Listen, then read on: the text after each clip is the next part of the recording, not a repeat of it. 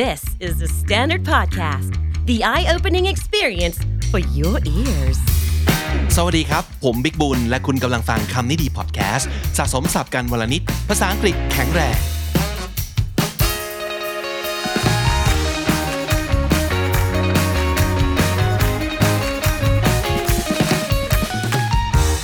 คุณผู้ฟังและคุณผู้ชมครับ episode นี้มีให้ดูบน YouTube ด้วยนะครับ เพราะว่าเอ่อจะเป็นเรื่องของเอ่อ ต้นหนังสือที่ต้องขึ้นให้อ่านกันผมไปเจอโพสต์ที่น่าสนใจบน Facebook นะครับ โดยเพจที่ชื่อว่า The Financial Minimalist PH นะครับ ซึ่งเผอิญไปเจอโพสต์นี้เขาบอกว่า people in their 40s gave advice to 20s เป็นคำแนะนำที่คนอายุยี่40 กว่ากว่าๆจะให้ส่งต่อให้กับน้องๆ ที่อายุ 20 กว่ากว่าๆผมว่าน่าสนใจมากเลยนะครับ อ่านอะไรอ่านแล้วรู้สึกอินมากเลยเพราะว่า well I used to be in my 40s and uh, a lot of these experiences I've had before. So I kind of feel some relation or some relevance to my own experience. And I think these are great advice. But of course, I'm not going to read you the whole thing. You can just go and check out this post by yourself. Uh, I'm going to leave uh, the link below. And uh, I'm going to just, you know, pick some and talk about those right here on this episode.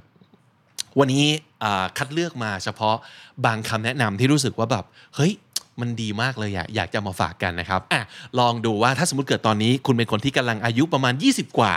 คุณจะได้ประโยชน์จากประสบการณ์หรือว่าคำแนะนำของพี่ๆอายุ 40 กว่า ที่อาจจะแบบตกตะกอนกับบางสิ่งบางอย่าง ที่เขาผ่านมาแล้ว แค่ไหนอย่างไรนะครับ อันแรกเลยเขาบอกว่า if you can't afford it don't buy it it isn't even about the money it's the mentality and discipline คือถ้าสมมติเกิดคุณไม่สามารถ afford ได้ afford แปลว่าอะไร afford ก็คือมีปัญญาซื้อได้ มีปัญญาในที่นี้ไม่ใช่แค่ปัญญานี้นะฮะ แต่ว่ามีตังค์มากพอหรือว่ามีความสามารถในการหาเงินมาจ่ายอะก็คือต่อให้คุณแบบซื้อของเงินผ่อน แต่ถ้าเกิดคุณ afford ได้แปลว่า คุณมีรายได้แน่นอนทุกเดือนที่ เอ้ยไม่มีปัญหาแบบผ่อนไป 3 เดือน มีเงินจ่ายทุกเดือนแน่นอน อันนี้คือ afford ต่อให้เป็นสิ่งที่มัน ราคามากกว่าเงินที่เรามีในกระเป๋าของเราวันนี้เนี่ยเราก็มีปัญญา มีความสามารถที่จะ afford สิ่งนี้ได้ ถ้าคุณ afford ไม่ได้ อย่าซื้อนะครับเขาบอกว่ามันไม่ได้เป็นเรื่องเกี่ยวกับเงินด้วยซ้ำไปนะก็คือมันไม่เกี่ยวว่าคุณจะมีเงินเท่าไหร่ แต่มันเป็นเรื่องของ mentality ก็คือมันเป็นเรื่องของความคิดเนี่ยมันเป็นเรื่องของสิ่งที่มันจะถูกปลูกสร้างเป็นนิสัยของคุณ นั่นก็คือกูซื้อแหลก กูอยากได้เลยกูซื้อไปก่อนนะครับผ่อนศูนย์เปอร์เซ็นต์สิบเดือนเนาะซื้อเลยซื้อเลยนะครับเนี่ยมันเป็นเรื่องของ mentality จริงๆนะไม่ใช่ว่าคุณมีเงินเท่าไหร่ แล้วมันจะทำให้คุณซื้อแหลกกับอย่างเงี้ยไปเรื่อยๆ แล้วมันก็จะทำให้คุณเริ่มไม่รู้แล้วว่าอะไรที่ควรจะซื้อจริง ๆ หรืออะไรที่มึงไม่ต้องซื้อก็ได้นะครับ หลาย ๆ ครั้งเนี่ยโอ้อันนี้อันนี้ถ้าสมมติเกิดลองไปรื้อบ้านดูนะ มันจะมีของเยอะมากเลยที่เราสามารถจะโยนทิ้งได้ เพราะว่าเรา เจอกับดักนี้มาก่อน 0% 10 เดือนเอ่ยซึ่งมันเป็นเครื่องมือที่ดีนะสำหรับการที่เราจะสามารถมีอะไรสักอย่างที่เราไม่สามารถซื้อได้ในเวลานี้ แต่มันจำเป็นสำหรับเรานะครับ มันก็อยู่ที่ว่า คุณให้ค่ากับสิ่งที่คุณจะซื้อมากน้อยแค่ไหน แล้วมันก็จะเป็นเรื่องของดิส c พลินด้วยครับ ก็คือเรื่องของวินัยในการดูแลตัวเองว่า คุณสามารถรับผิดชอบ สิ่งที่คุณตัดสินใจซื้อได้หรือไม่อย่างไรนะครับ เพราะฉะนั้นถ้าเกิดไม่อยากจะมีปัญหาที่เราเห็นในรายการของบอกว่ามาริเอคอนโดนะครับก็คือเป็นโฮเดอร์คือแบบบ้านเต็มไปด้วยของที่แบบซื้อมาทำไมวะเต็มไปหมดเลย แล้วก็แบบไม่รู้จะทิ้งยังไงกลายเป็นคนที่แบบ เต็มไปด้วยกล่อง เต็มไปด้วยถุงและสมบัติบ้านะครับก็เริ่มฝึกนิสัยนี้ไว้ตั้งแต่วันนี้นะครับอันต่อมาเขาบอกว่า get in shape now stay in shape is so much easier to do that than get in shape when you're older อันนี้จริงมากก็คือทุกคนรู้เรื่องเกี่ยวกับ metabolism ใช่ไหมการเผาผลาญของเราเนี่ยจริง ๆ นะ ถ้าสมมุติเกิดเราเอ่อมีแบบ เขาเรียกว่า sedentary lifestyle ก็คือการใช้ชีวิตแบบนั่งนั่งนอนนอนไปวันๆ ไม่ค่อยเคลื่อนไหวนะครับเอ่อ metabolism หรือว่าการเผาผลาญของเราเนี่ยก็จะแย่ลงทุกวันทุกวันทุกวัน ถ้าเราไม่เคลื่อนไหวเลยเราไม่ออกกำลังกายเลยนะครับ แล้วก็อาหารการกินไม่ดูแลเลยเนี่ยพอแก่ตัวไปปั๊บเนี่ยจะมา restart ใหม่ทั้งหมดเนี่ยเป็นเรื่องที่ยากมากแล้วนะครับ เพราะฉะนั้น in your 20s that's the best time actually it's a perfect time for you to to you know have your own metabolism working best for you ถ้าเกิดอยากจะมีระบบการเผาผลาญที่ดีที่สุด ปลูกสร้างมันเอาไว้ตั้งแต่ในวัย 20 กว่าๆนะครับ อันต่อมาบอกว่า start saving money or something anything you will sleep so much better at night when you're older knowing you have it มันก็เป็นเรื่องเดียวกันกับเรื่องของ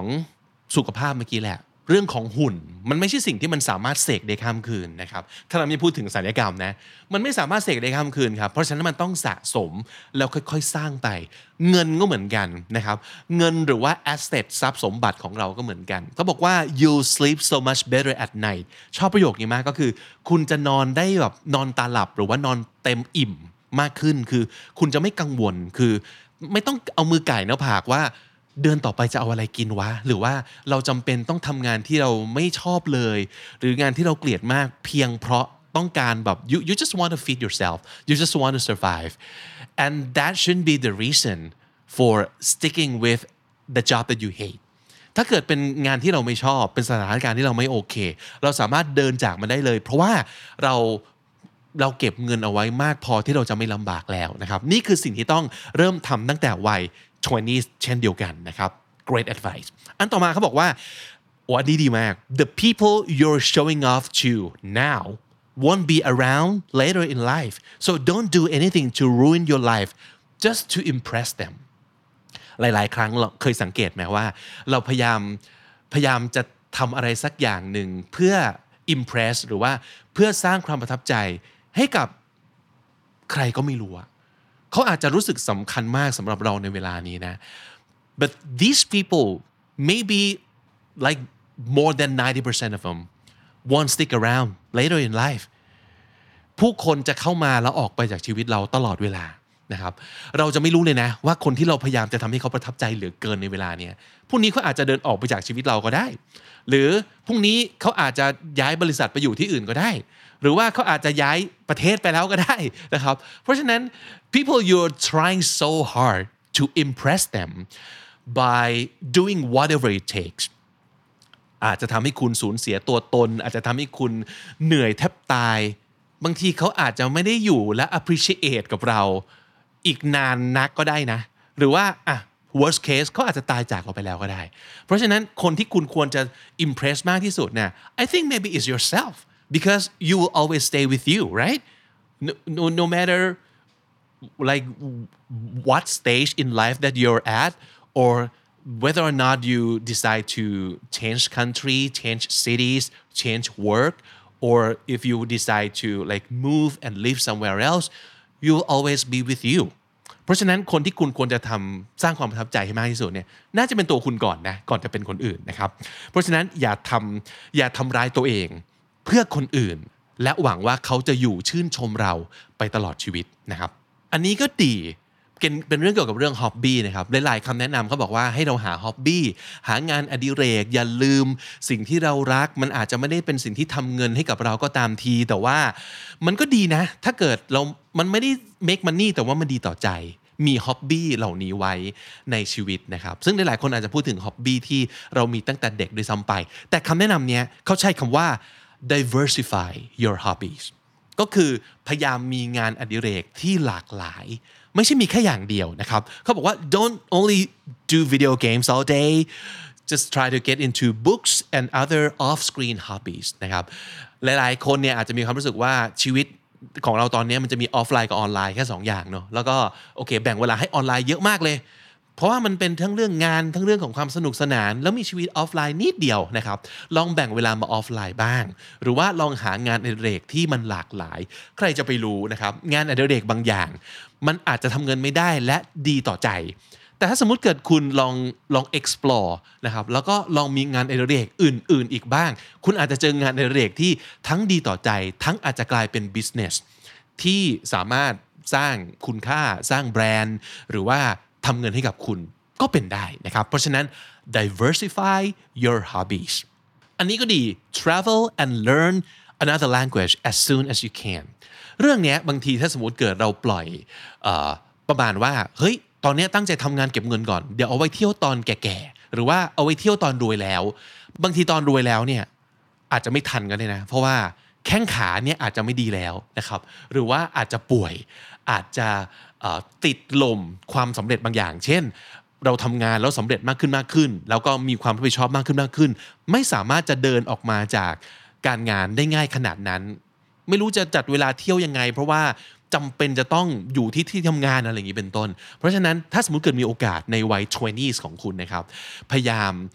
เที่ยวให้เยอะเดินทางไปเห็นโลกให้เยอะ แล้วก็เรียนภาษานอกเหนือไปจากภาษา ที่ 1 หรือภาษาที่ 2 ของคุณนะครับ ลอง explore ภาษาที่3ไหม หรือว่าทำภาษาที่ 2 ให้สตรองเอาไว้ โดยการหาโอกาสใช้ผ่านการเดินทาง อันนี้ผมก็ชอบมากเลย invest in people and relationships that want to invest in you เราบางทีเราต้องเลือกนะ เพราะว่าทรัพยากรของเราเนี่ยมีจำกัด ทรัพยากรที่ว่าไม่ใช่เรื่องของเงินอย่างเดียว แต่ว่าเป็นเรื่องของเวลา เป็นเรื่องของใจนะครับ เป็นเรื่องของการทุ่มเทที่เราไม่สามารถจะทุ่มเทให้ใจให้เวลากับทุกคนในโลกรอบๆตัวเราได้ บางทีเราต้องเลือกเหมือนกันนะ ว่าเราจะจะให้กับใครนะครับ เพราะฉะนั้น advice เนี่ยก็ชวนเราในในมุมมองที่ว่าโอเค เข้าใจแหละว่าเราสามารถจะเลือกได้นะว่า เราอยากจะให้กับใคร ก็คนที่เรารักคนที่เราแคร์เขาอาจจะไม่ใช่คนที่แคร์เราหรือว่ารักเรามากเป็นอันดับหนึ่งก็ได้ แต่ว่าคุณก็มีสิทธินะในการที่คุณจะเลือกคุณจะให้กับใคร แต่ถ้าสมมติเกิดลองมองสิ่งเหล่านี้ ให้มันเป็นเรื่องของ investment นะครับทุกครั้งที่คุณตัดสินใจให้เวลากับใคร หรือว่าลงทุนลงแรงกับใคร นั่นคือการ แบ่งสรรทรัพยากรที่คุณมีอยู่ ให้กับคนคนนั้น ซึ่งสิ่งนี้ก็ไม่ต่างจากเงินถูกไหมก็คือเราตัดสินใจจะลงทุนเป็นตัวเงินกับหุ้นตัวไหนอะเราไม่สามารถจะแบบให้เงินกับทุกหุ้นได้นะคุณต้องเลือกไงว่า หุ้นตัวไหนที่มีโอกาสจะให้ผลตอบแทนสูงสุดเพราะว่าวิธีการคิดก็อาจจะคล้าย ๆกัน ก็คือความสัมพันธ์ไหนหรือกับใคร ที่คุณทุ่มลงไปแล้ว มีโอกาสที่คุณจะได้รับอะไรบางอย่างกลับมา อาจจะไม่ใช่กลับมาแบบเหมือนกันเปียบก็ได้นะ แต่ว่าผลทางใจเอ่ยหรือว่าอะไรก็ตามที่คุณมองว่ามันจะกลับมาเป็นคุณค่าบางอย่าง ที่เป็นประโยชน์กับคุณด้วยเนี่ยมันคุ้มค่ากับการลงทุนนะครับ อันนี้อาจจะต้องมาดูว่าตอนนี้คุณกำลังลงทุนโดยการให้เวลาทุ่มเทเรี่ยวแรง แรงกายแรงใจหรืออะไร ให้กับคนที่ ไม่เห็นคุณค่าของคุณเลยหรือเปล่า หรือไม่เห็นคุณค่าของการที่คุณแบ่งเวลาให้กับเขา ทุ่มเทเรี่ยวแรงให้กับเขาเลยหรือเปล่า มันอาจจะมีคนอื่นที่ในการทุ่มเทเท่ากันเนี่ยเขาจะรู้สึก appreciate มาก เขาจะสามารถเอาสิ่งเหล่านั้นไปต่อยอดให้มันดีต่อตัวเขาเองหรือว่าดีต่อทั้งเขาและคุณ ได้พร้อม ๆกัน มากกว่าคนคนนี้มากเลยนะ เพราะฉะนั้นลอง ผมว่าก็ไม่ผิดอะไรที่จะต้องลองมองการให้เวลา หรือว่าให้เรี่ยวแรงเนี่ยเป็น investment อย่างหนึ่ง ว่านี่คือคุณกำลังลงทุนในสิ่งที่ถูกต้องอยู่หรือเปล่า พูดถึงเรื่องความสัมพันธ์มีอีกอันหนึ่งที่ผมชอบเขาบอกว่า don't worry so much about your relationships get out of bad ones as quickly as possible there's always another and same goes for jobs เรื่องความสัมพันธ์ครับหลายๆคนเนี่ยจะมีความรู้สึกติดกับดักของแบบ เขาเรียกว่าเป็น sunk cost หรือว่า sunk investment or sunk fallacy ก็คือต้นทุนจมเราเราทุ่มเทเวลานะครับตามจีบคนนี้มา 2 ปี กว่าจะได้เป็นแฟนกันคบกันมาอีก 2 ปี 4 ปีของชีวิตกู ให้ไปกับคนคนนี้แล้ว เพราะฉะนั้นคิดเยอะเหลือเกิน แม้จะไม่มีความสุขในวันนี้ ว่าเราควรจะถอนตัวหรือเปล่า กลัวไม่คุ้มไงเพราะว่าเราทุ่มเทให้กับคนนี้ไปเยอะมากแล้วนะครับ จริง ๆเขาบอกว่าเฮ้ยถ้าสมมติเกิดมันเป็น bad relationship นะ แล้วคุณไม่มีความสุขกับมันนะ ถอนตัวเลยไม่ต้องคิดมาก there's always be another one เดี๋ยวคุณก็จะเจออีกนะครับ คนดีๆ รอคุณอยู่นะ บางทีคุณจะไม่เห็น เพราะว่าคุณยังมัวแต่มองกับสิ่งเนี้ยที่มันอยู่ตรงหน้าที่คุณคิดว่าคุณลงทุนไปเยอะแล้ว เราไม่อยากจะไม่อยากจะ เสียค่าโง่ หลายๆ คนมองว่าเป็นค่าโง่เลยนะ ว่าทุ่มไปตั้งเยอะแล้วเนี่ย ถ้าเกิดถอนตัวตีนี้โง่ดีวะ ไม่ได้ ต้องเอาคืนให้ได้ เออ ต้องต้องให้มันคุ้มค่าให้ได้ a lot of times that will never happen to you that will never happen maybe you have to just quit quit this person quit this job and go look for another one อย่างน้อยมันก็ยังมีโอกาส สิ่งที่คุณ จะไม่ได้จากสิ่งนี้แล้ว แต่คุณไม่เห็นนะก็คือโอกาส ตรงเนี้ยไม่มีโอกาสเหลือแล้ว แต่คุณไม่เห็น เพราะคุณมัวแต่เสียดายนะครับ จริง ๆ ไม่ว่าจะเป็นงานเป็นเรื่องความสัมพันธ์หรืออะไรก็ตามที มันจะมีอะไรดีๆ รอคุณอยู่เสมอ อันนี้ขอให้เชื่อนะครับ อีกอันหนึงที่ชอบอยากอ่านให้ฟังเขาบอกว่า you are never too old or too deep into something to just start over คล้าย ๆ กับเมื่อกี้เลยก็คือว่า อย่าไปคิดว่า โอ้ตอนนี้จะให้มาเริ่มเลย เช่น เริ่มเรียนอะไรใหม่ ๆ หรือว่าเริ่ม ความสัมพันธ์ใหม่คือโหอยู่กับแฟนคนเก่ามา 20 ปีแล้วอะจำไม่ได้แล้วว่าแบบจีบคนทำไงหรือว่าจำไม่ได้แล้วอะว่าแบบการไปแบบ blind date ทำยังไง dating คืออะไรเหรอแบบไม่ไม่เจอมา 20 ปีแล้ว I'm too old for this เออ นั่นคือความรู้สึกของหลายคนใช่ไหมว่ามันเริ่มไม่ได้หรอกมันสายเกินไปแล้ว หรือว่า I'm too deep into something ก็คือเช่น การทำงาน หรือว่าการทำโปรเจกต์การทำ business บางอย่าง ซึ่งคุณอาจจะรู้สึกว่า I'm too deep into something แปลว่า เฮ้ย เราถลำตัวมาลึกขนาดนี้แล้วอะนะกับความสัมพันธ์ของ partner ของคุณนะครับ กับธุรกิจที่แบบ โอ้โห ลงทุนลงแรงมา เยอะมาก ๆ แล้วจนมองไม่เห็นเลยว่า เราจะเริ่มใหม่กับอะไรอย่างอื่นได้ได้ด้วยเหรอนะครับเขาบอกว่าจริง ๆ แล้ว you are never too old to start something นั่นคือสิ่งหนึ่งที่ ต้องเป็นคนที่ผ่านมาแล้วอะอย่างคนที่อยู่ในวัย 40s หรือว่า 50s นะครับที่สามารถจะยืนยันในสิ่งนี้ได้ แล้วผมเชื่อว่าทุกคนที่อยู่ในวัยนี้หรือว่าผ่านสิ่งนี้มาแล้ว จะพูดเหมือนกัน ว่าหลายๆ ครั้งอะเราจะมองย้อนกลับไปแล้วก็เสียดายว่า รู้งี้นะ เลิกตั้งนานแล้วไอ้สิ่งที่ไม่ดีกับเรา แล้วเราคิดว่ามันเลิกไม่ได้เพราะสายเกินไปแล้วว่าลุงนี้กูเลิกตั้งนานแล้วมันเลิกได้นี่หว่า แล้วมันก็สามารถเริ่มต้นใหม่ได้เสมอนี่หว่า อีกอันหนึ่งที่น่าสนใจนะครับ ที่ผมชอบมากเป็นการส่วนตัวเขาบอกว่า don't fall for the trap that your life needs to be one long narrative that you should be building life is best when it's a bunch of happy moments that just happy to be connected เขาบอกว่า don't try to make your life into a novel make it into a book of poems นึกออกไหม อาจจะไม่ใช่ poems แต่ว่าจะเป็น short stories ก็ได้นะอย่าไปคิดว่าชีวิตของคุณต้องเป็นนิยายหนึ่งเรื่อง ที่มันจะต้องถูกถักทอและเกี่ยวเนื่องกันไปตลอดนะครับอย่าไปมองว่าทั้งหมดทั้งปวงมันจะต้องเป็นแบบหนึ่งอาร์คยาวๆ มันอาจจะไม่ใช่อย่างนั้นก็ได้ นั่นแปลว่ามันอาจจะมีจุดเริ่มหรือว่าจุดจบของเรื่องสั้นเรื่องนี้ and then moving on to the new chapter อะเริ่มบทใหม่ มันอาจจะเป็นอย่างนี้ก็ได้นะ life หรือว่าชีวิตเนี่ยอาจจะเป็นการ รวมตัวหรือว่าต่อเนื่องกันของ happy moment หลาย ๆ อัน จริง ๆ ไม่จำเป็นต้องเป็น happy moment ด้วยเหรออาจจะเป็น moment ที่คุณผ่านความทุกข์ยาก ได้เรียนรู้อะไรบางอย่าง แล้วก็จบลงแล้วก็เริ่มใหม่